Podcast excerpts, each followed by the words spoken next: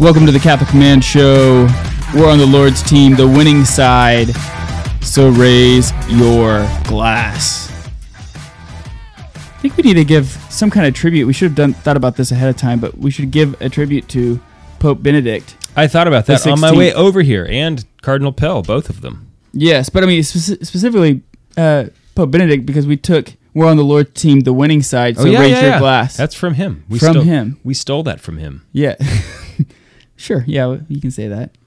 We, we're using his language without his permission. without his permission. hmm Uh, We did not pay him. It's kind of like stealing. very similar to. Yeah, when you take something from someone it's without, nuanced. without their permission and you don't pay them for it, people call that stealing sometimes. Um, so I, I, I encourage everybody to offer up prayers for the soul of, of Pope Benedict. We're, we're Indeed. in in the final days of the novena for him, Mhm. and then we found out today, or yesterday, Yesterday. yesterday that Cardinal Pell passed away at Mhm. 81 years old. Talk about a man who had a heavy cross. Yeah, especially here, those you know the last years of his life. Yeah, But th- you know, luckily for him, praise God for him that he was able to die. you know, having seen his reputation restored. right. You know, a man's reputation is very important. Hmm You know, like it just hurts deep down when you know that things are not the way you know, like that you are portrayed. Right. It takes a lot of of strength, a lot of trust, a lot of faith, a lot of virtue to a lot of be- virtue to be able to just put up with that, which he did for many years. and a lot of saints talk about this. You know, Saint Teresa of Lisieux, uh, Mother Teresa, Mm-hmm. all these people like they talk about how uh, even when they're blamed for something, uh, they are quiet about it and they don't. Just accept it. they it. just yeah. accept it. yeah. Really tough to do. I tried to do it one time. And you're like, Changed my mind. You're like, nah. Yeah, changed my mind. Um, so we're we're also in Exodus 90 right now, Yes, day three. day three. I was really grateful. I'm ready to quit. All right, that is enough. three's the three's a great number. I think that's that, that's good enough for me. Yeah. No, no. Um, I was really grateful. It was a blessing to. I was listening to the audiobook uh, "Story of a Soul" by Teresa Lisieux, Uh huh. and I finished it the night before Exodus 90 Mm, just started. under the wire. just under the wire. And I was really grateful for it because she talks constantly about the joy of suffering, right? The Uh-huh. the ability to be able to offer up to her, you know, to her her Lord and Savior. yeah. Uh, in fact, she talks about even in there how she d- she desires to be a martyr, but she, the only way she desires to be a martyr is that she dies of all the ways martyrs die. so she's like she wants to be crucified like uh, Peter and filleted like Bartholomew and stoned to death like and like she goes through this litany of of martyrs and how they died and she wishes I just wish I could do all of them. Mm-hmm. I'm like, Yeah. Having my skin cut off while being burned while a lion is eating my foot. Right. yeah. I was like, man, that is intense love. yeah. It's like, you know what? I do not want that. I am All of them? I mean, one of them would be cool, I think, you know? All of them? all of them. That seems a little bit extreme to me. is that prideful? No, I I'm don't just know. joking. I'm just joking. But yeah, so uh, but it was really it was a great book to finish, uh, especially audiobook. Sure. Uh, to finish rolling into Exodus 90. Excellent. So um, Excellent. yeah, I was really pumped about that. So there is something about like the the first like 2 or 3 days of Exodus where you know you're excited? yeah, you're excited, but also it's kind of like hard right off the bat. You know, you, like physically, your body is adjusting to, hey, how come I can't have a cookie Right. If I want one? You Right. know, so uh, like after day three, I think you, it really you can settle in. You can kind of rest a little bit. Uh, the beverage we're having today, See, actually, I disagree. you disagree? Okay. Yes. Uh, the first like three days for me is exciting because it's new. My adrenaline's I running. mean, I, I, mean like- specifically physically. So yeah, but like I, I enjoy. It's like oh, good. I'm actually I'm a little hungry. Like Uh-huh. good. It's it's like things are kicking. It's working. yeah, And I'm in. I like. I see what you mean. It's an exciting offering up. but it's it's like day 21, day But see, 42. like day four, day five, you just won't be hungry anymore. right. And so I meant just physically, like it's hard in the beginning. Yeah, you're like have all this excitement. You know, you're ready to. You know, still new. energy. Yeah, let's do it. So you know, you're hungry. It's no big deal, and you're kind of excited about it, like you said. But Mm-hmm. Uh, you know, pretty soon your body will just adjust, and you just won't be hungry anymore. You won't even notice. Or as hungry. Yeah, or as hungry. Right. Uh, today's Wednesday. You know, so it's a fasting day. So Right. uh, like I always plan for fasting days to stay busy because if you're busy, you just won't notice that you're be- that you're hungry. Right. You know, like make sure you have a project to do to work on, um, and go to bed early.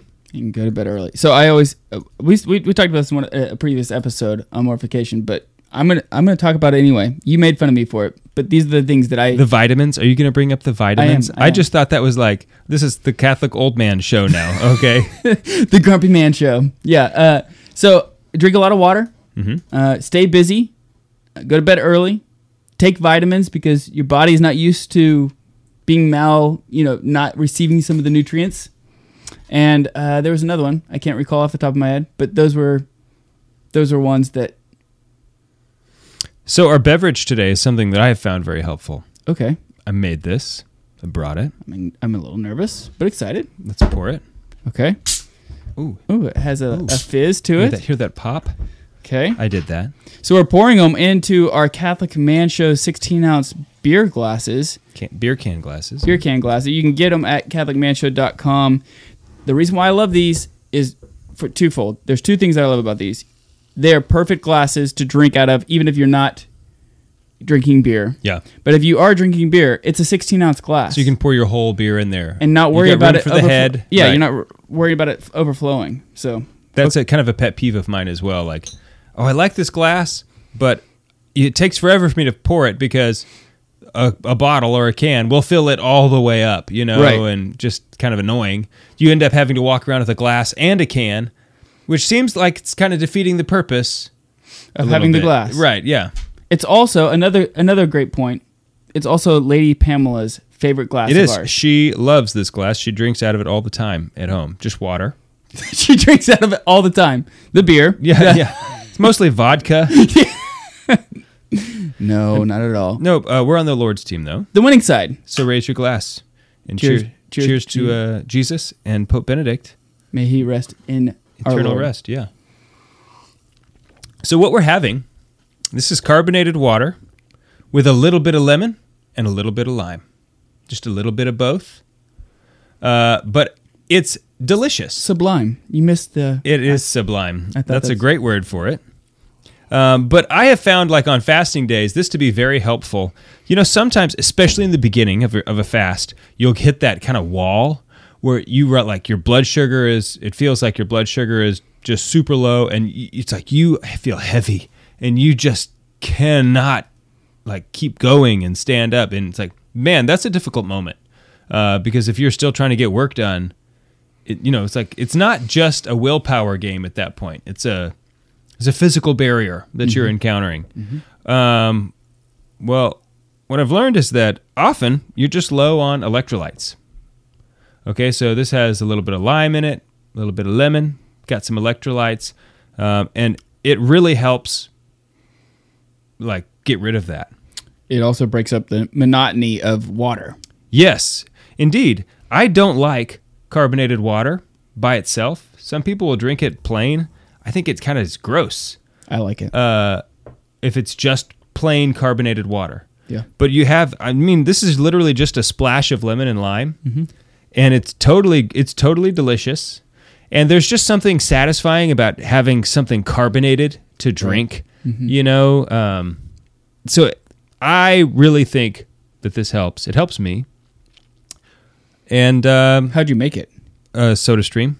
Oh, you have a soda stream. We have a Soda Stream, Okay. and uh, it we have really loved having it. Are they expensive? There, there, some of them are. Um, the one I got was about seventy dollars, Okay. um, and then it, you know it came with a CO two can and stuff. Uh, the the CO two lasts me each each can will last me a couple months. They're only fifteen dollars. You take go have them replaced. Mm-hmm. So it does not cost very much, and you can get gallons and gallons and gallons. I don't, I don't know exactly how much it is, but it's a lot of carbonated water out of one can. Okay. Yeah, not bad. I dig. We are without Juan and Jim this evening. But we're going to talk about mortification. This is the Catholic Man Show. We'll be right back. Whether you want to pray a daily holy hour or you want to hit up adoration once a week, we have a guide that is designed to help you show up and open yourself to Christ. It's downloadable and it's mo- mobile friendly. Go to exodus90.com slash TCMS. That's TCMS for the Catholic Man Show. Exodus90.com slash TCMS for a downloadable mobile friendly guide on how to make a holy hour.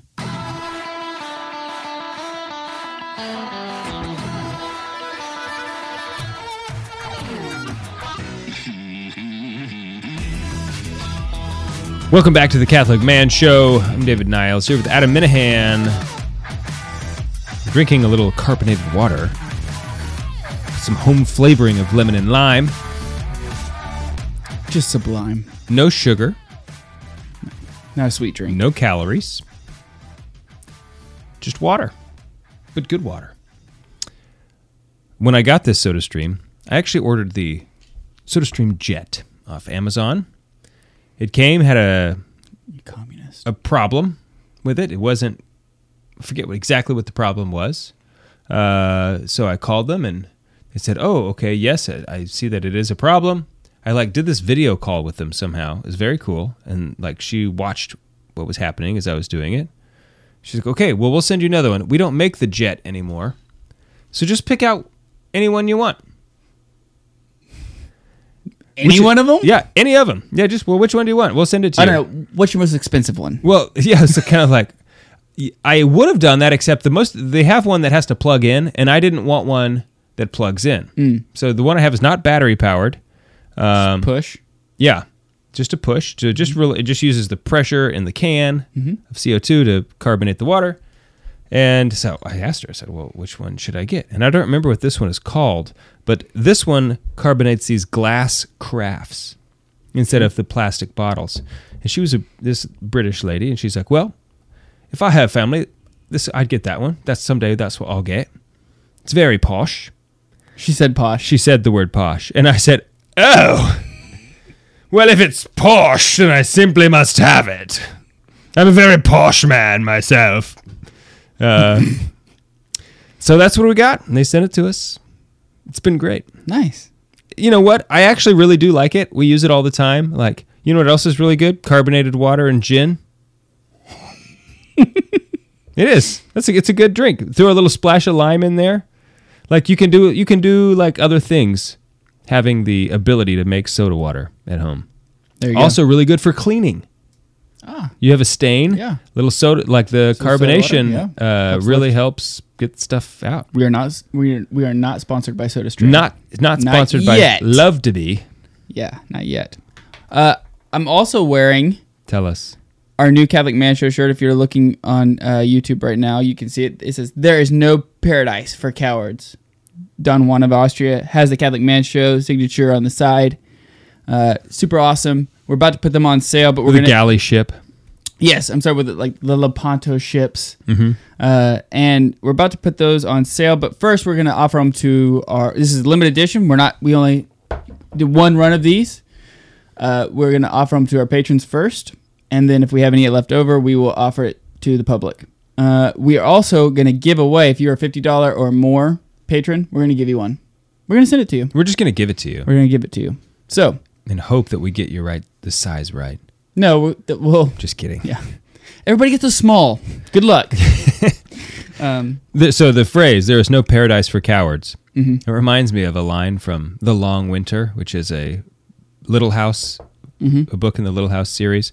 Told this story. I just think this is such a great line in the book. Anne, uh, you can tell the. is that her name? Anne? No, that's Anne of Green Gables that I'm thinking. Laura, Laura Ingalls. Sorry, different series. Laura is working at a. She got a job as a teacher about ten miles away, which is kind of far when you have to like walk or ride a horse. Right, okay, right. Um, and so the, her would be, uh, her eventual husband, Manly, was what, it, what his what his name was. Uh, Wait. Imanzo. Um, Manly. she called him Manly, short for Imanzo. Elmon, Elmonzo. Yeah. Uh, so anyway, he was going to pick her Haley up. calls me Manly. yeah. Short for Adam. Right. Same, same. He's going to pick her up, except this is in South Dakota, and this is over the winter. It was terribly cold. Uh, Almanzo was in the town square before he was going to leave. He knew he knew if I don't go pick her up on Friday, she doesn't get to come home for the weekend, and she's got to stay at this these people's house that she hates at this other little town, um, which she lives with throughout the week while she's teaching. And he's looking at the temperature gauge in town, and it, the temperature gauge was it only went down to negative 30 it didn't go any lower than that and it was sitting at negative 30 and so he wasn't really sure how cold it was but it was colder than negative 30 At least negative 30. and one of Almanzo's buddies sees him staring at the temperature gauge with his, you know, on his, he's got his sleigh mounted, ready, and he knows, you know, oh, you're getting ready to go pick up Laura, and you're trying to decide Should if I it's da- if it's too dangerous. Should I stay or should I should go? I stay or should I go? And so his buddy just looks over at him and yells, "God hates a coward," and so he decides to go. He gets Laura, like he has to stop every like few minutes to go put his hands on the nose of the horse to melt the ice off of the So they don't suffocate? do- yeah, so it didn't close over and like suffocate. L- years later, he tells Laura the story how his buddy said, God hates a coward. And she got mad and said, You came and picked me up that day on a dare? And Almanzo goes, No, I just figured he was right. Which is just like such a sweet line. like, you came because he it was a dare. It's like, it wasn't a dare. I just figured he was right. God does hate a coward. so I'm going. Yeah. I do like that story. Yeah. Anyway, we got the shirts. Be looking Sweatshirts. sweatshirts. We also have t-shirts. Same thing. We also have other sweatshirts. We have, we have a Mm-hmm. plethora of sweatshirts. Go to our store, check them out. Yeah. Um, so tonight we're going to talk about uh, uh, mortification. Uh, talk about the ten uses of mortification by, according to Saint Francis de Sales. Saint Francis de Sales 10 seems like a lot. is a doctor of the church. Uh, he he It's wrote one of my favorites. Intro to the Devout Life. Mhm. Highly recommend reading that book. You also can do, go Ascen- go to Ascension Press. They have uh, a whole series like where they read through it with Father Gregory Pine. Excuse me, Father Gregory Pine read through it uh, each day, and I think it took him like forty five days or something to get to the It's book. vi- it's a video series. it's an audiobook or it's, Audio. it's a podcast as well. Okay. Um, and so you can listen to the book basically with Father Gregory Pine, and then he gives little insights at the end. Very, very similar to um, Father Mike Schmitz with Bible over, in a Year. over under. How many? Uh, over under on 40 uh, on uses of the word dig in the in the podcast by Father under. Gregory Pine. I'm going under. under. Okay. I think I'd take the under. There's, there's, only like 46 of them. He could say it more than once though. True, true. But so I, I re- so I read the book, or I, I was reading the book, uh, Secret of San- uh, Sanctity, which we have talked about on the show before. uh-huh. uh, and I wrote a article for uh, the Alcuin Institute of Catholic Culture, based off of what St. Francis de Sales talks about. Uh, I wrote wrote it the end of Lent, basically last year. I think it was almost right before um, uh, Holy Week, and you know you're getting to that point where it's just you're you're at the end of the road. You're tired of uh, of the of you know You've hit the wall. You've hit the wall. Right, and um, the embers are dying. This time it's the emotional wall. You know, like Right. your your willpower Is- is, is- running is out, depleting. Right. right, and uh, but the, the, those are the times that really are beneficial. Yeah, uh, I mean that's in- in- that's in where you grow. Spiritual life. It's just like working out, just like running. Right. Right. Like, you know, it's not the it's not the early reps that do stuff for you. It's it's once you've run out of gas. Mm-hmm. That's that's where the gains come from. That's where, yeah, that's absolutely right. But I was thinking about this, and I think you, you you've talked about this before. I don't remember if it's on air or off air, but you thought you you said something like, "How incredible! Like like how much do you have to know a topic to be able to say there are ten things about this that you need to know, Yeah. or or like six things you, you need to know about this topic?" right. You have to like know it backwards and forwards to be able to say, here's you have to be able to like hold it all in your mind. It's like here's here's the some like here's all of the things about it. And now that I can see it all at once, I'm able to easily see here there are six distinctions that need to be made on this body of work here. They fall into these categories. You know, it's like you have to really know something for you to be to be able to say something like that. and, and and have confidence in making a list. yeah. Right. I think. Yeah. I agree. Um, so you can go. uh, Actually, you can go to the alcuininstitute.org and you can look up. Uh, it's called Ten Uses of Mortification. Yeah, it's a very well written article. Thank you. Yeah. Um, you can go check that out. Uh, the Alcuin Institute, we've talked about it before, but it's one of the unique uniquenesses of uh, the Diocese of Tulsa and Eastern Oklahoma. We have a whole institute dedicated to forming catechists, to forming teachers, for uh, to form friendships, to to build up cult, the Catholic culture. Do a lot of really cool events. Right. Um, very unique part of the Diocese of Tulsa. Mm-hmm. Big plus. Totally. Um, so anyway, uh, I guess we can we can get, you want Yeah, let's, let's, go to number in. one. 10, 10 is a lot. 10 is a lot, so we'll, we'll dive in. So uh, the first one he talks about, and I think this is the kind of the, the most the most obvious one, right? And so he, he talks about how uh, mortification tames the body and brings its rebellious passions under control, and, and like submits our our will to the will of God, right? And so this is this is um, something that I think everybody realizes. This is what mortification does, right? Suppresses your will and and u- unites your will to God's will. Uh, this is not something unique to the Catholic spiritual life. I mean, this is something that we've talked about many of times. That you and you you have to be able to do that because you can't take care of others if you can't take care of yourself. If your passions and your appetites are running amok, so to speak, Right. Yeah. What good are you going to be to somebody else? to somebody else, especially your your wife, your family, your children, uh, those who who depend on you. Right. I mean, it's like you're behind a a muscle car, but you don't have control. You know, you haven't. You don't know how the steering wheel works or the gas pedal. Right. You. What are you going? to You're going to crash. Right. But this is something that he he, he kind of puts a spin on that I thought was very interesting. Never heard this before.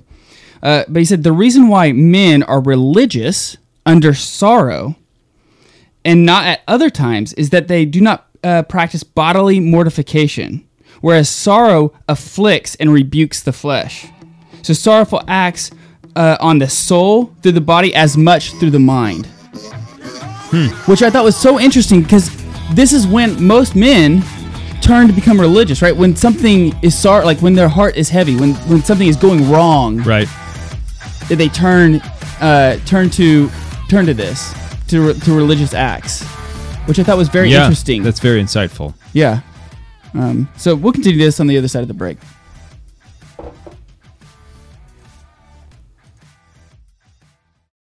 The hosts of the Catholic Man Show have produced a practical, helpful, and spiritual uplifting book that helps parents make the connection between church and the domestic church. Living Beyond Sunday, Making Your Home a Holy Place reminds every Catholic family of their daily duties, responsibilities, and privileges to help each other become saints.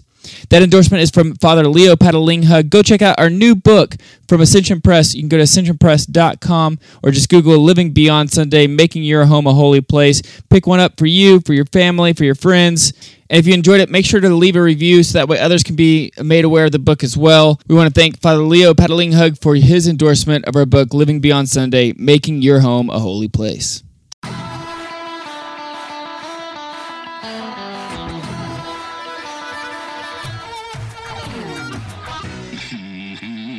Welcome back to the Catholic Man Show. Talking about the uses of mortification. I thought this was a good topic to talk about uh, as Exodus 90 is happening. Now, those who are, are on Exodus 90 won't probably be listening to the show because you can't listen to podcasts. uh, so that's That is true. that is something that uh, is a negative. But however, believe it or not, in like six weeks, Lent is starting. Is it that far away? I, I think. so. Well, I think it's the end. I think it's the end of February. Like Yeah. I think it's I guess you're right. so. Uh, you know, people don't listen to this right as soon as we we uh, release it. So if you're listening to it and you realize, hey, Lent is about to become Yeah. uh, like to start, this may help you uh, as you're discerning what to Mm-hmm. what to offer up and why we're offering up, why we're entering into this liturgical season and the purpose of it, Yeah. And the uses for mortification. And if you are listening to this and you've never done Exodus 90, I would really encourage you to to check out the Lent program from Exodus 90. Mm-hmm. Um, I think it's it's also a really great Lenten program. Right. Um, I mean, you don't have to do the whole Exodus 90 to kind of like join the brotherhood, so to speak, and Right. you know, take take wisdom from what the program has has learned and developed There's, into. o- there's over 45,000 men that are doing it this year. Yeah. doing this this Uh, what was it like forty seven thousand? I think is what Is that what I, the- I think that's what I saw. They pushed out a, a thing on the app on day one, Right. I mean, that is a, that is a ton of men who are dedicating an doing hour it all at once. Yeah, an hour of prayer every single day. yeah. Don't I mean, you can't tell me that's not going to bear great fruit. I wouldn't tell you that. Good. No, Good. wouldn't do that. So we're talking uh, about St. Francis de Sales. He, he he talks about 10 uses of mortification. So that first one you were talking about how he said men are religious. He said men, let me recap see if I'm getting it right. Men who don't practice penance don't they only tend to be religious when they experience sorrow? Is that is that what he was saying? Well, he says yeah, yeah, kind of, but he says the reason why a lot of men are uh, religious under sorrow, Okay. maybe like turn to prayer when they're sorrowful, is that uh, the sor- at uh, that sorrow uh, uh, affects not only the soul, but it's like it affects the body and the soul. So those people who turn only when they're under sor- like experiencing sorrow, they they probably aren't doing penance, and the sorrow is like a medicine. It's like That's a, correct. a form of penance. You know, it's the penance that you know their soul needs in order to return to God.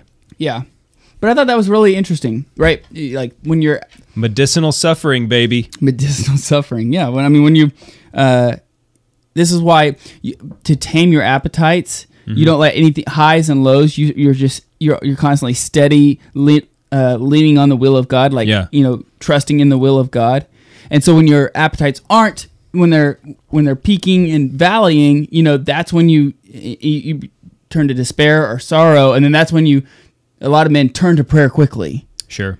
Um, which is a good thing. That's not a bad thing, Yeah. but that's Or they often turn to other things as well, which Right. are worse. Right. Um, so the second thing he talks about, which I think is a beautiful uh, thing to, to meditate upon, is that mortification increases the range. He says increases the range of spiritual vision. I didn't know. I didn't even know about that. You didn't even know about spiritual vision. No, Uh, I thought you were 2020 I am. in vision. Well, I'm actually better than that. So he talks about how uh, how mortification helps the sensitiveness of conscience. Huh. Okay, and so it, it, it provides you, it, it- helps you as the purification process happens. It makes you aware that uh, of your mortal sins, and then your mortal sins, uh, you stop. You know, you, you realize, oh, I- I'm this is a grave sin. Now I'm aware of it. This is mortal sin. Now I'm going to stop doing it. Then it makes you aware of your venial sins, and then from venial sins to imperfections, and then imperfections to less perfect things, and then less perfect things to perfection. So it increases your quote unquote spiritual vision. Uh, be, wh- wh- why do you think that is? Well, because it's purifying you. Yeah, because you're seeing yourself for for who you truly are. Right. Yeah, I mean, you're growing in virtue, you know, learning to deny your appetites, so having self mastery, and therefore a better vantage point on the reality of your soul. informing your conscience. Yeah, yeah. A- And this is something that you don't even realize, or at least I don't realize a lot of times. This is why I love Exodus 90, is because it's not until day 50 or day 60 where I'm like really either wanting to eat in between meals or I want to, you know, have a, a good piece of meat on, on Wednesday or I Yeah. want to go home and have a beer. And I'm like, I've been doing it. I'm fine. Uh, but I didn't realize I had this kind of attachment to these certain earthly sh- pleasures. sure. or like things. Excuse me, things you didn't even realize like were going to be a, a struggle for you. Like Right. you, you catch yourself like, oh well, I'm just gonna look this up on my phone. You know, it's like I didn't know that that was an issue for me. You know, but it just it points out the things that you do actually have attachments to, even though they uh, might not seem like an issue right. beforehand. Right. Because your senses are dulled, Yeah. right? So you're not seeing reality for what it truly is. Uh huh. So how do you look, uh, quite sidetrack here? Sidebar. Okay. How are how are you helping form your the consciences of your children? This is something that I'm I'm constantly trying my best to Mm-hmm. because a lot of times said child will do something wrong and then realize it's wrong and you can tell something's eating at them but then they and you know what they've done wrong but they're not quite telling you and you want to like help them uh, realize that this is your conscience and like to listen to it to it how do you how, like how are you doing Yeah, I don't know. I mean, I think in that situation, the fact that it's, you know, you can tell it's bothering them. That means they're, they have a well-formed conscience, you know.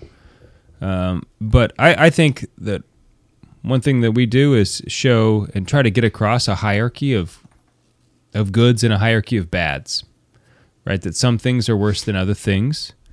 Um, you know, like, and for instance, which yields different punishments you know like uh if the kids if they lie i always will tell them lying is a sin and remind you know so every time they lie they hear that come out of me. You know and i don't do it in like a mean way but just in you know like kind of a fatherly you know you know you're in trouble lying is a sin. Um, which i don't say always about other things. You know like if you you know if, if davy my little boy if he hits his sisters i mean he's, he's two. Right. It's not like it's not a sin to hit your sister it is but it's more He's- of a more of a passion you know Right, you know he's too like, so not all th- there are some things that are wrong but you know not like oh i want to i don't it's not so important to me to draw that distinction about sin. Mm-hmm. um just for you know so i don't know that's just one example but i think the other also just frequent confessions teaching them a good habit of examining your conscience at the end of the day. That's something I, I don't think i've done a, a great job Um, at. yeah. I, I don't i need to get in a better habit myself of doing it. Right. I, I kind of will go through phases where i do it well um, or I, not not that i do it well but i do it more fr- i do it frequently. Mm-hmm. and then for whatever reason it's like i'll notice oh man i haven't done that in a while. And you know you feel But bad, these- you that- feel bad about it and right but try to do better. this is when you're uh, those those actions like your conscience gets dulled because right? Because you don't reflect upon oh that was a little bit of an imperfect act not that it was a sin Yeah. but i didn't do something as well as i should have Right. and then that leads into oh those imperfections oh i kind of slipped into a venial sin and then those venial sins stack up Yeah. and then oh it, it's easier to fall into grave sin Yeah. So yeah, a lot of times it's not even a sin; it's just a lack of prudence. Mm-hmm. You know, um, but it's still it's still good to confess that. You know, uh, if nothing else, out of humility, um, because you know you might have not intended, you might have intended for the the right thing, but in hindsight you realize, oh, that was actually not the prudent thing to do. And right reflecting on it in your conscience, at least, right is a helpful exercise. So mortification helps uh, your spiritual vision, increase your spiritual vision. I dig it. Uh, another thing that he talks about, and this is uh, power. Talks about power in God. He talks about uh, that mortification uh, obtains power with God. He says suffering easily becomes power in the things of God. Um, and, and really, what he's talking about here, like the world was redeemed by suffering, Mhm. and so if we're not if we're not mortifying our flesh, how how do we expect to uh, exercise the virtues of baptism that, that that God has given us if we're not uh, and, and cooperating with His graces if we're not mortifying our flesh? Yeah. So, that, d- what is he saying there? Like when he's talking about power, does he just mean like efficacious prayer? Yeah, so he says, uh, yes. So he talks about when we complain that we have no power with God, that our prayers remain unanswered. Okay.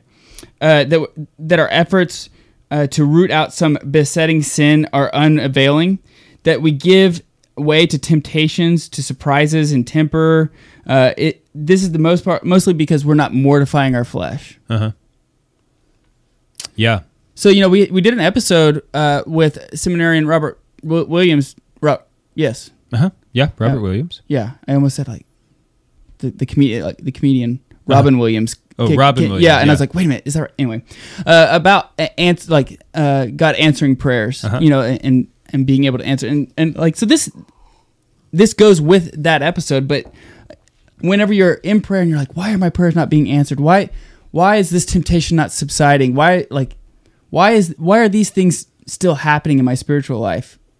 He, St. Francis de, de Sales clearly says, why are you even why are you even asking these questions if you're not mortifying your flesh? If you're not offering up uh, mortification?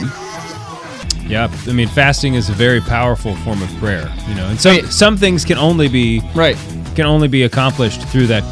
That's what Christ says. You know, some things can only be done through, Through the power of, and of fasting. Yeah, So uh, we've only gone through three. I'm kind of surprised. ten We is a lot. Ten is a lot. we'll be right back. You said it.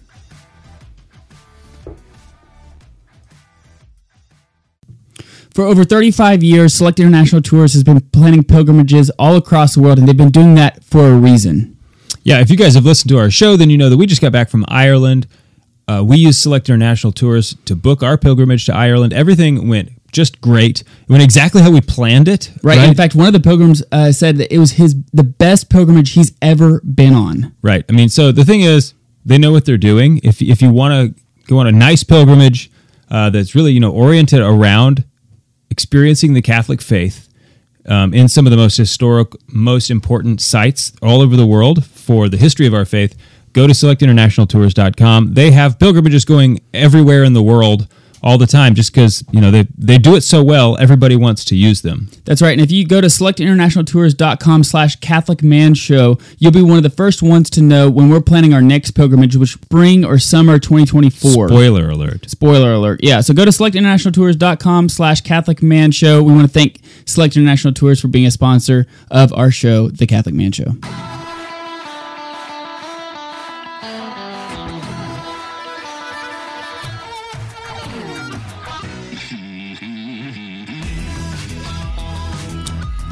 Welcome back to the Catholic Man Show. I'm David Niles here with Adam Minihan. We're talking about suffering. The beautiful self martyrdom of the Christian life. I believe fear leads to hate, hate leads to anger, anger leads to suffering. I'm pretty sure that's what Yoda says. Hmm. I could be getting those there- not in exactly the right order, but not the right kind of suffering, though. No. not that's not what Yoda's talking about. He's talking about a bad kind of suffering, Consequences to actions. like a despairing kind of suffering. Yeah. Okay, so uh, I want to make sure we at least get through number six uh, as we're going through Okay, the radio. Well, let's go to number four then. okay, let's get to number four. It intensifies our love. Mm. This is very uh, aware. Like you know, whenever you're giving your wife a present for her birthday, uh, the thing that you give to her, if it is just something you, you quickly go and buy and you, you give it to her even though it's expensive, Yeah. it doesn't mean near as much as if you work uh, to build her something and it takes a lot of time Right. and it takes a lot of energy and you put a lot of thought into it and even if it costs less or whatever, you know, you- Sure. you know you, you offer it up to her and you're you're just so excited you know it means a lot more Yeah. right because you Yeah. because you're you're, denying your time giving her more of yourself. right exactly so this is exactly what this is right is that it intensifies our love for god and also obviously for our neighbor Yeah, I mean, if it intent th- something that intensifies your love for God will intensify your love for all things that are good. yeah and so he says like, if you ever experience something where you- you feel distant from our lord that you feel that he is far away he he says you should offer something up in, in, as mortification and the embers of love will be blown into a, a, a great flame Nice. yeah Yeah, write that down. That's good to remember. right i mean because there's a lot of times in, in Where that happens. yeah it's in prayer and just like you just feel distant also you should probably go to confession if that Right. Also that that Yeah. that'd be good. But I yeah, like um the days of the week where I fast. I t- I, t- I fast every Wednesday. You you and I we both do that. Um for our wives and our families. Those you know what? Like they tend to be my happiest days. Um I get the most done just because I'm not being distracted, you know, Right. like you know there's something about having a beer that tends to slow your productivity down. What? I know. I can't figure it out either. I keep trying to keep trying to work it out. Still in the trial and error. Right, exactly. I'll get there. Don't Research you worry. devel- Don't I'm you gonna put worry. more money into research and development. That's right. By the way, running low on beer. Yeah. Um, but yeah, like on those days, I definitely get the most done. You know, like there's just something about fasting where I find myself just doing like doing the dishes now. All of a sudden, it's not like I set out today. It's like I'm gonna fast. I'm gonna make sure to do the dishes. Right. But it's almost like just a like a mind frame you get into, a mode where it's like, hey, now I'm like in this other like I'm I'm giving. You know, that's just what I'm doing now. Right. And so I just, you know, all of a sudden I'm doing the dishes. I'm I'm a better husband. It's just the truth. On On Wednesdays. Wednesdays, best husband days Nice. What about Fridays? around my house. Yeah, it's okay. Not as good as Wednesdays. Not as good as Wednesdays. Very good. All right. Number five is it makes us unworldly. Okay. Obviously. Yeah, it inundates us uh, with spiritual joy, and nothing is itself so unworldly as mortification. Yeah. Right, because it's deni- it's denial and a rejection of the physical The pleasures of this life. and I mean the physical in general, right? Right. You know, it's it's something that's directly saying I choose spiritual goods over physical goods. I choose eternal life over present life. Right. The attachments to creatures, the attachments Right. to uh, everything about this life, Right. you're kind of rejecting Right. In those in those moments of penance. Yeah. No, it's a, he says nothing can make us uh, unworldly but mortification. Okay. This is something that I like. I loved about the uh, story of the soul too. Is that she just talks constantly about you know this spiritual joy of suffering. That she was she's just so she was just so thankful that she had you know sickness that she was able to offer these things up to her Lord. Uh, that she clung to the people that she disliked the most to love them more to offer up those those things that to me that would be very hard like I'm not there. i am not there i want Oh, to be I want to get there. I mean, I'm pretty close. I mean, I'm here with you, but um, Right. but I'm not quite there yet. You're welcome. Just the, the, ti- the ticket to heaven. You might be here with me, but I'm here for you. just I am just purifying your soul, Yeah. baby. Okay, so this is this is uh, number six. So I'm, I'm only got we got to because I want to spend a little bit of time on this because this Okay. is it's going to hit hard. This is Okay, I'm ready. this is it. I'm ready. okay.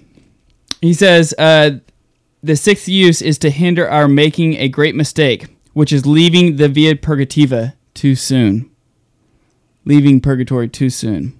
He says this is perhaps the chiefest danger in the whole uh, of the spiritual life Wow. Okay.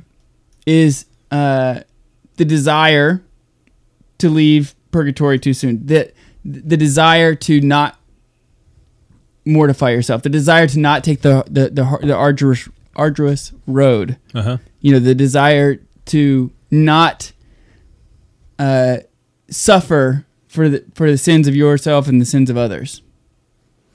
Wow. That surprises me. I mean, but he, he would say that that's like what did what did he say? It was the Chiefest danger the chiefest danger. in the whole of the spiritual life. Yeah, I mean because naturally we have a desire that you cannot get rid of, really, to leave leave that road. There's just it's just a natural thing about about you To that- avoid pain, that, that like you, that you want to reject suffering. and that's actually a good thing because it it I think gives glory to and points to God because it's just one more proof that you weren't made for that. You were made for eternal life with Him. Right. You know, you weren't made for suffering, and so yeah, you have a natural rejection. You know, you have this tendency to reject it. Um, and so I mean that's and that's why choosing it and embracing it is such a holy thing to do, uh, because it does go against those. Th- there is a you rejecting of natural goods, right? Mm-hmm. You're giving up a, a lower good for a higher good. It's sort of like uh, celibacy, right? Celibacy is only good because marriage is so good. If marriage wasn't so good, celibacy wouldn't be worth much. Right. Um, and so, you know, we have these natural goods, and they are good, and that's why giving them up is a holy thing to do. So, you know, there will always be that in your life where you want to avoid avoid suffering. Yeah, and I remember. I mean, you've said this before on the show, and I think I think it's spot on. And I, I agree with you. You say you say that in your judgment, one of the things that you'll regret the most Mm.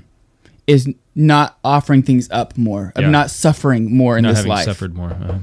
You know, and I think that I think you know when we shoot for oh let's just just hope to get to purgatory. Yeah. I I, I think that uh, we don't realize the pains of purgatory. I'm just really counting on the apostolic exhortation uh, moments before I die. Yeah, I'm not counting on it. I'm really hoping for it. yeah. I wouldn't count on it. No, I'm not going to count on it. Uh, would really like it. This is why we also pray for a good death through Saint Joseph. Something Yeah. that's gone out of favor, but uh, in the church, you know, just not as popular. Yeah, it doesn't.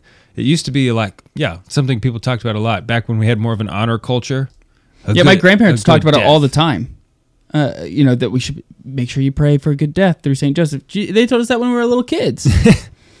Yeah, and other people used to look, see other people die, and they'd be like, he had a good death. You know, and now it's just like, oh, sad and sorry. No, it's like, back there was a time when it's like, no one, you weren't sad about that person dying. They had a good death. You yeah, know? I, I think that we just we forget that the, the uh, of the efficaciousness of suffering in this life. hmm Totally.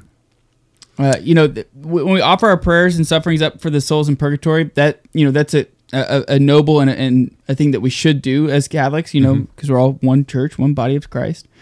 But praying and suffering for those here still on earth is much more efficacious for them than those of the uh, souls in purgatory because those people here on earth can still act with So you think it's more efficacious? I'm not. I did. I'm not sure. I would say that. Yeah, I think so because I think the people here on earth. This is why they say that offering up a mass for those still alive is more efficacious than those uh, who've passed away. I didn't know people said that. Yes. Um, yeah, and the reason why is because uh, they can now cooperate with God's grace. You you create no, you know once you're in purgatory, you're solidified. Right, but it, In that in purgatory, those people, the only th- they are uh, 100% dependent on your prayers for them. Uh, to to to to get out of purgatory sooner. Right. I mean, there's nothing. I mean, they're they, they're going to they cannot pray for themselves anymore. Right. Right, but uh, Hmm. but but somebody who is still alive can grow in charity. Sure. So do so the people in purgatory. No, they don't grow in charity. They're purified in charity. That's true. Right. Well, yeah. Their their bucket is full. Mm-hmm. They're just purifying. Just trying to patch up the bucket. Right. But those here on earth can still grow Yeah. in charity. Okay. Yeah. I guess I'm gonna have to think about that. That's fine. I'm not. I'm not on board all the way yet. That's fine. That's okay. I'm checking it Bo- out. both ways are uh, you know praying for souls in purgatory and praying Both- for those both good are- things are- to do. are very good things to do. Yeah. and offering those up. So this is again, I'm just saying that to say that uh, there is there's strong and good merits of being able to offer up prayers and sufferings for for yourself, for your family, uh, for for uh, you know your extended family members, your friends. Bottom line of number six is don't don't get off the penance train That's correct. because if you think that I'm pretty sure I've done enough, then that's pride and you need to do more penance. Mm-hmm. That's right. So number seven, we're out of time on the radio, but number seven is talks about the connection with prayer. Okay. And so on the podcast, go to CatholicManShow.com. You can check out the full ep- this full episode. We're going to continue talking about seven, eight, nine, and ten of the uses of mortification by Saint Francis de Sales. We're on the Lord's team, The winning side. so raise your And glass. cheers to Jesus. Cheers.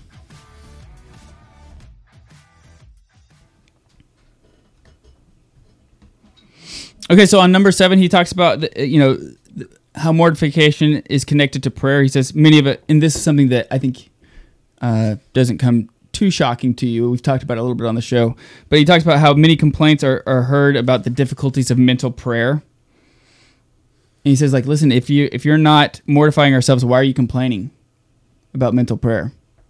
Because Hmm. if you're not subduing your appetites and and and um, quieting your appetites, how are you expecting to be able to fall into mental prayer? Yeah. So what if you are doing penance? What if you are like and you still struggle with you know mental prayer? I guess that'd be a different question altogether. I think so.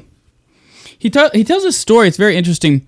He tells a story about the importance of both prayer and mortification. He says this, there's this uh, a soul who uh, is attracted to this guy from what from far away, and she walks up to to him and realizes that this guy is standing on this beautiful white foundation, like ivory white foundation. And he says to her, um, "I'm here. I've built this foundation for you, and so that way, whenever I come to see you, uh, I will, I will have a place, and I will come and visit you often." and I will build this house for you on this foundation. But I need you to uh, bring me the supplies. And she says, okay. And she goes and she starts getting the supplies. And as she's getting the supplies, she's bringing it back. She kind of just stops and just stares at him because he's uh, breathtaking. And, you know, it's just very good, pleasing to look at. Is this about me? No. Okay. And as she's doing that, she, she forgets about bringing all of the, the supplies Mm-hmm. because she's just staring at this guy. Well, as that's happening, as time is going, dust is coming across the foundation, grass is growing over the foundation, uh, all, all the way to the point that uh, there's mud all over it, all, to the point where the only clean spot is where he's standing. And then that spot gets covered up, and she can't find him. And she realizes, oh, I was supposed to bring all these these things to build this house, and I was just sitting there in admiration of this person. And she's in there asking, "Where are you? Where are you?" And he said, "Like I asked you to br- bring me the supplies to build you this house." And then she, he, he, he, he says, "Now you have to go and repent." And so she goes and repents, and then all the all the dirt and everything off this white ivory foundation is is uh, removed, Uh-huh. and she remind she's reminded that she has to go back and get those supplies. So the whole story is is that mortification is part of is bringing the supply, so to speak, to build the house. That the person in, in this meditative state or contemplative state that isn't enough. Interesting. Okay. That that that isn't enough to build your quote unquote house in heaven or you, your mansion in heaven. Sure. That it requires your physical cooperation. Okay. Kind of an interesting story to tell about it. Uh, I mean, yeah, that's just what he. I mean, that's his story. That's not my story. yeah.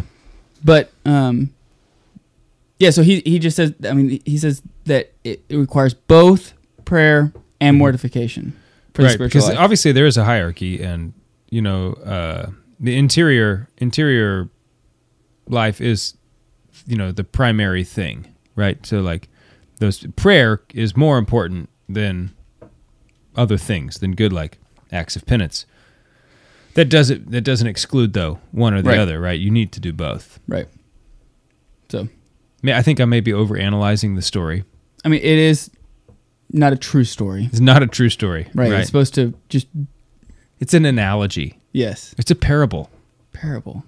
It's parabolic. Just Parable. so anyway, that that's so he talk. He just talks about how the correlation of needing prayer and sacrifice. Okay. Okay, so number eight says it gives depth to our sanctity. So it gives. he- Uh, he talks about how you know gymnasts exercise so they they, they gain muscle. Uh, musicians play music so they can get better at it.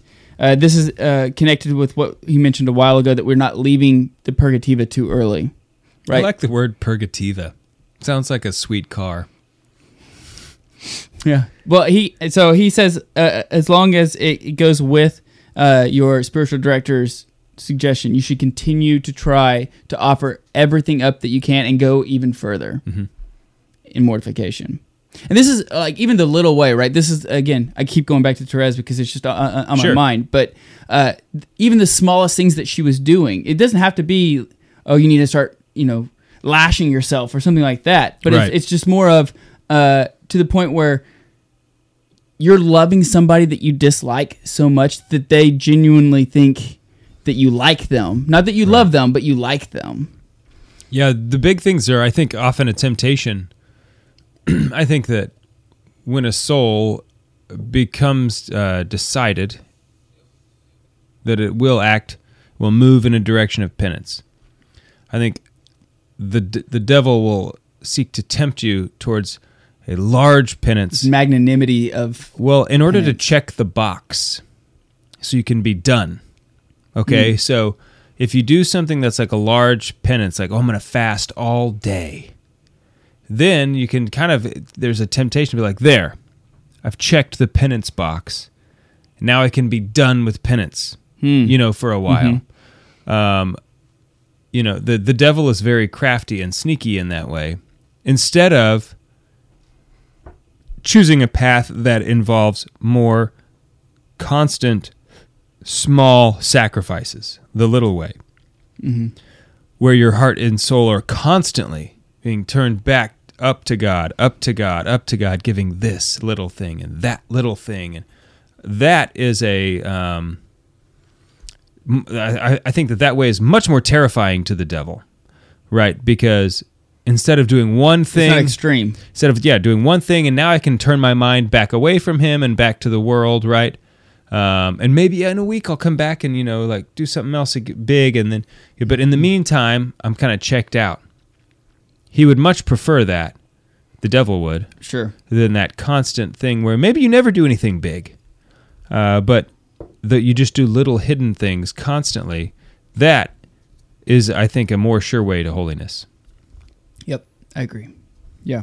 I think Therese of Lisieux would also agree. i think she would yeah So the ninth one, he talks about uh, the concerns of just uh, without exterior mortification, it is idle to expect that we shall ever attain higher grace of interior mortification. okay uh-huh So, so like you know, you're talking about there's there there's hierarchies of goods, Uh-huh. right? And so uh, if exterior mortification is a good, you know, interior mortification would be better, Mm-hmm. would be a higher good, um, and so we shouldn't expect. Can you give an example of interior mortification? Well, the dark night of the soul would be an extreme example. Yeah, but the Dark Night, that's, I'm not sure that that counts as that's something that you know, you don't choose the Dark Night. I feel like a mortification is something that you need to choose. You can you can have there can be external things that are inflicted upon you that you still take up as a mortification and certainly the dark night of the soul is is one of those things but um to me I think about acts of mortification as you know so i'm taking this up myself. I'm choosing it instead of like hey i just got sick. You know like if you get cancer you can use offer up your suffering right? Don't waste any of it. But it's not like oh i'm gonna i'm gonna take up cancer as a form of penance. I just didn't know like if he said in there what it is. Is it you know like we mentioned earlier when you're accused of doing something you know you didn't do just you know like I think Mother Teresa talks about just you know kind of accept the blame for it. You know, almost mm-hmm. out of humility like, well, maybe you did do it and you don't know. You know, you know like out of humility you should assume that the other person knows knows better than you, you know, because your own senses could be wrong on the matter. So to me that could be a type of interior mort- mortification because it's you know it's you're not mortifying your flesh you you know like Yeah, and I also you know think what I mean. you know it's, it's more about your reputation, your your, your interior f- feelings, or I, I don't know. Yeah, and I think maybe this is this is not what he's saying. So this is just kind of me going off the cuff here. Dangerous, I know, but there are times uh, where you don't feel like praying. You don't feel like praying the rosary. You don't feel like getting up early to do your holy hour. Uh, but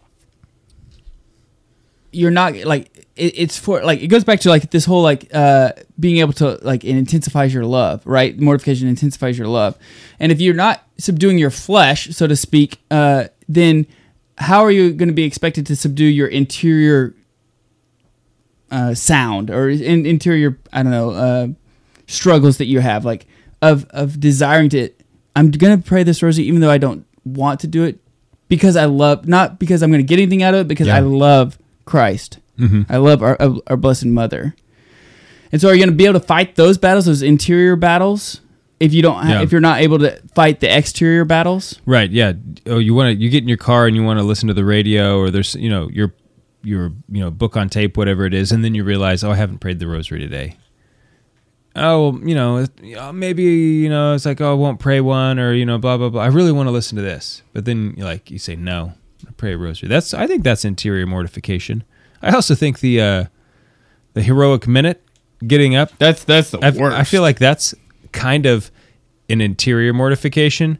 It's because it's not the it's not physically getting up the thing that's hard.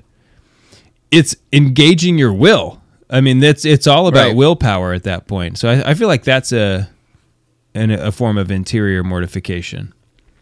Because you can get up. It's not hard for you to stand up. If if your bed was on fire, you'd hop right out, no problem. Right. Okay, so Yeah. it's not that. You know, it's not like fasting where it's just hard physically to do or, you know, other things. Um, cold showers, right? It, it's just like engaging the will to do Yeah, it. I think so. I agree. Good. Heroic minute. Heroic minute. Uh, number ten, which I guess we didn't really. Did we say exactly what heroic? No. Go ahead. So the heroic minute is when you wake up, you actually get out of bed in less than 60 seconds. And really, I think the heroic minute is for chumps. Uh, like, I think it's a heroic 20 seconds. I mean, if you really want to be heroic, okay, a, a minute, you could, yeah, it's It- like there's too much time. This uh, this actually bleeds into the next. This next. too much. Yeah, because uh, it actually gives you too much discretion, too much time to think Right. about it. Yeah, it's like, okay, I'm just going to sit here and like not practice virtue yet, not practice virtue. I mean, Like when you when you come to awareness enough to realize I need to get out of bed. time to get out of bed. That's when you get out. Right. You just get up. Right. And you offer it. I mean, make it an offering. Right. I mean, like say it. Like, all right, Jesus, I don't. All right, I don't want to get out of bed, but I'll do it for you, Jesus. Right. For you, I will get out of bed. And that goes to to, uh, to number ten. He talks about how uh, mortification is is very good and, and in the most excellent school for the queenly virtue of discretion.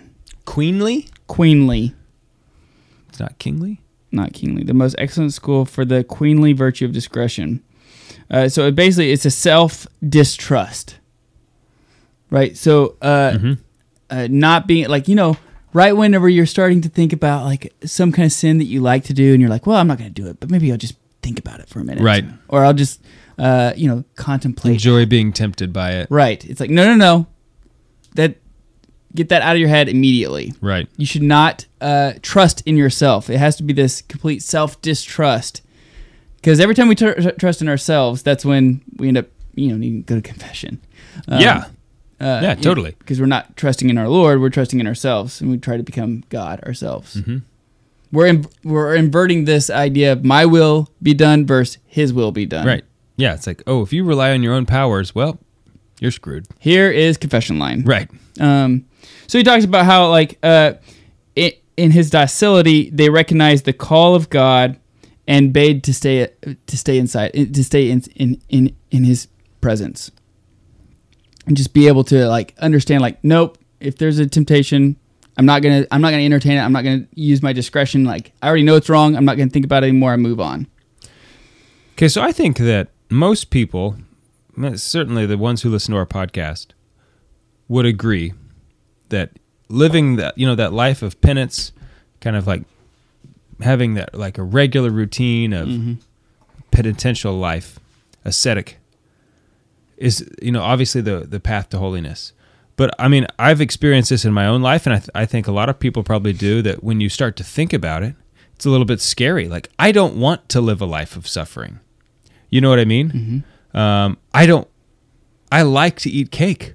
You know, I want to be able to like enjoy enjoy the good things in life. Um, and you know, it sounds like we're saying, you know, like oh, you know, live, give up, give these things up, make up, make these sacrifices. That's, you know, it's like what do you tell somebody who might honestly like have a, a real fear? Um, just you, you know, eh, certainly like this still happens to me in moments where like I have this feeling, you know, and I have to like acknowledge that feeling and then give it a, give it away. Um, But it, it used to happen to me more often. It's just like thinking about oh, the rest of my life being like this life of denial, self denial, and like suffering, and you know, it just doesn't sound very good. right Um, so what do you what do you say to people who might be feeling that way? Yeah, I mean, I think. Okay, so we, you get to a point in the spiritual life that the suffering is a joy. It's not something. It's like the virtuous life. You know, it's some, like when you get to a certain point, uh, just because you do something uh, courageous doesn't mean you have the virtue of courage. Uh-huh. You exercise that over and over and over again, and then it becomes a virtue when it be- doesn't become hard anymore. Right. When you're not having to struggle with it. Um, similarly, like when you when you're first dating, you you know what would be your spouse, or you're like you know first married, like you're giving up, you'd give up anything for, it and be happy to do so Right. when you're in that honeymoon stage, so to speak. Yeah. Uh, and some of the biggest acts of love that you can give your wife are things that you know she would love, and you don't necessarily want to do it, but you're going to do it anyway because you love her. Sure. And those days that you're on Wednesdays when you just start doing the dishes, you're like, oh wait a minute, I'm I'm doing the dishes. I didn't even realize Am I I'm doing the dishes? I didn't even realize I was doing this. How did I get here? But it's because I love her, It- and like you, you Yeah. have this sense of, oh, uh, I want to do this because of my beloved. Mm-hmm. When you have this relationship, and you're in this relationship with with our Lord in prayer, this importance of prayer with mortification. Like I wouldn't, you can't just be a Pelagianist and or, or like a Stoic and just mortify your body for the sake of mortifying your body. We're not Manichaeans. We're not uh, Pelagianists. You know, yeah.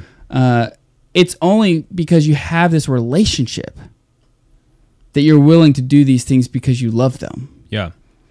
And this is the, you know, like kind of what we were saying earlier, this this glorious self martyrdom that is the Christian life, this laying down of one's life. Greater love is than this that a man lay down his life for another. This is what the, uh, you know, the, the example of our Lord. And so when you fall into a relationship where you love somebody so much, you're willing to to lay down your, your life for them Yeah. and you desire to. You want not only are you willing, but you desire, like you want to. You want to be a martyr, and all, of all the of all the martyrs. Sure. Um, and so, while mortification is uh, intimidating and not something that you you probably want to do, I would suggest start with prayer and really um, fall fall in love with our Lord. Yeah. I think And then as as you go deeper in love with our Lord, you're going to be willing to offer him more because you have more to offer. I think that's a good answer. I like what you said about, you know, like, hey, if you love someone, you're willing to die for them. The thing is, Christ already did. He already loves you so much that he already died for you. And that if you you have to remember and believe. You, you know, you need to decide if you believe this or not. If you offer up something to him, will he not in fact out of his just infinite love for you give you something better? He will. Okay? It may not be in this life. It may not be in this life, but you know what? It probably will also be in this life, certainly in the one to come. But I have found that, um, You can't outgive our Lord. the, right, that he cannot be out out generosified. I'll be. He cannot be outdone in generosity. That's one way to say it. If you don't want to be cool, Yeah. Cool, think- pe- cool think- people say generosified. Think about me. Not that cool. not that cool. Used to be, not anymore. uh, but you know that like also when I have felt this way in the past, and maybe maybe this is just something that like this is just like a weird dumb way that I have felt. But the truth is, yeah, you can live a life of penance. There's still plenty of cake in it. Okay, there's still plenty of joy. Uh, there's it's like not the scary th- reality of the reality of a penitential life and not, I don't pretend to like. I'm not trying to say that. Oh, I live this you know austere, you know ascetic life. Um, I do. I do more penance now than I have in the past. But um, so from the little, like my little experience with it is that actually no, there's more joy in it. Um, and that the fear in the beginning comes from a disordered attachment to lesser goods over the higher goods. You don't right? have that spiritual vision. Right. It's like, oh well, what if I was just like, what am I just going to eat bread and water for the rest of my life? Like, let's just imagine for a second that that was the re- that was the thing we were like someone was being asked to do, eat bread and water. It's like that sounds terrible, right? To only eat bread and water for the rest of your life, but I guarantee you, um, if that's what you're being called by God to do, that there's going to be ineffable consolations that um, come about living living that vocation, right? Because when you live your vocation, that is your uh, the way to the highest and um, like most amount of happiness in this life. When you be the person God made you to be, um, it's when you deviate from that, just like Adam, Not Who? Me. Not me. not like you, but I'm pretty sure you've done this. and reach for the apple, right? And and you choose a lower good. You choose earthly, worldly pleasure, worldly goods, earthly satisfactions that are fleeting, Right. um, and ultimately don't satisfy. That is when that's when you start to have sorrow. That's when you have you know problems in all your relationships. Also, if you don't mortify yourself, you cannot feast properly. You cannot enjoy things for as they truly that's right. are. That's right. You know, so uh, if you really want, you know, this is this is the beauty of of the liturgical cycle, the fasting and then the feasting, Mm-hmm. uh, because you can enjoy something when you're not indulging in it. Yeah. Totally. Yeah. Uh, it's only when you fast from it that you learn how to be temperate with it. Right. So, very good. I just thought this would be hopefully helpful to somebody out there as they're p- planning either Exodus 90 or jumping on Exodus Lent or just considering, you know, what to give up for Lent Or for the rest of your life. or for the rest of your life. Maybe you decide to uh, dedicate one day a week of fasting for uh, the love of your wife and children. Mhm. I mean, I think that's a great idea. I think there are, you know, different kinds of fasting. Both both are good. I like the, you know, like okay, every week I have one or two days of fasting. It kind of has its own um, liturgical, like your week has a, a cycle to it, and I think that that is also beautiful. I think that there are also kinds of fasting. Uh, Pamela's grandmother, God rest her soul, I never met her, um, loved candy. We would have gotten along great. We would have Me too. I would have Yeah. I would have talked about analogies you, you candy. would've- like you would have been like just learning everything to us. Mm-hmm. You're like, oh, you know that that Butterfinger right there? That's just like the spiritual life. um, but she loved candy. But then um, when all of her children were married, she had several son-in-laws who were not Catholic, and she said, I will never eat candy again until until all of them are Catholic.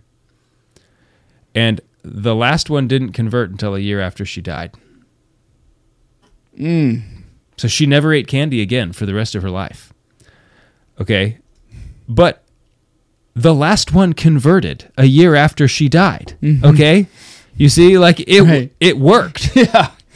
And I'm Wow. sure she did more than just not eat candy. I'm sure she prayed for them, you know, like Right, right, right. But um What a testament. you know, so that also is a very, very powerful witness. And I think they knew about it. I think she told them, you know, I'm never going to, I I want you to know, I want you to join the church. And I, don't know that she did vocalize it to them, but I think she did. Um, so they knew why, when, when they saw everyone else eating candy and her not, even though she loved candy, like it's a, it's a, it's a witness. I think it's very powerful when people know the sacrifice that you're giving up for them. You know, there's a, a level of prudence there about, you know, like, are you just telling them so that, you know, you can kind of get some earthly credit, you know, Right. for them. Um, and I think most sacrifices in general, you know, if they want to be a real sacrifice, are they're they're most um, meritorious, they're most efficacious when it's a hidden a hidden thing. Just but like there Ma- is there is a Matthew right 6. Go read chap- chapter That's Matthew right, chapter yeah. 6. uh, but there is a there is a, a moment, a powerful moment when you can like reveal. I want you to know I'm giving like I'm doing this for you. Uh, that can I think be very beneficial for the person who like might need a sense of brotherhood or might need a sense of community or closeness. Mm-hmm. Um, to it can be very touching, you know, in in the moments in my life where I've had people tell me that they were sacrificing for me is, you know, it's like one of those things that almost brings you to tears sometimes because it's like, Right. wow, that's I love you too, you know, like Right. so. Anyway, I agree. praise God. Cheers to Jesus. Hi, this is Bishop David Konderla of the Diocese of Tulsa in Oklahoma. So let us pray. Remember, O most gracious Virgin Mary, that never was it known that anyone who fled to thy protection, implored thy help, or sought thy intercession was left unaided. Inspired with this confidence, I fly to thee, O Virgin of Virgins, my mother. To thee do I come, before thee I stand, sinful and sorrowful. O Mother of the Word incarnate, despise not my petitions, but in thy mercy hear and answer me. Amen.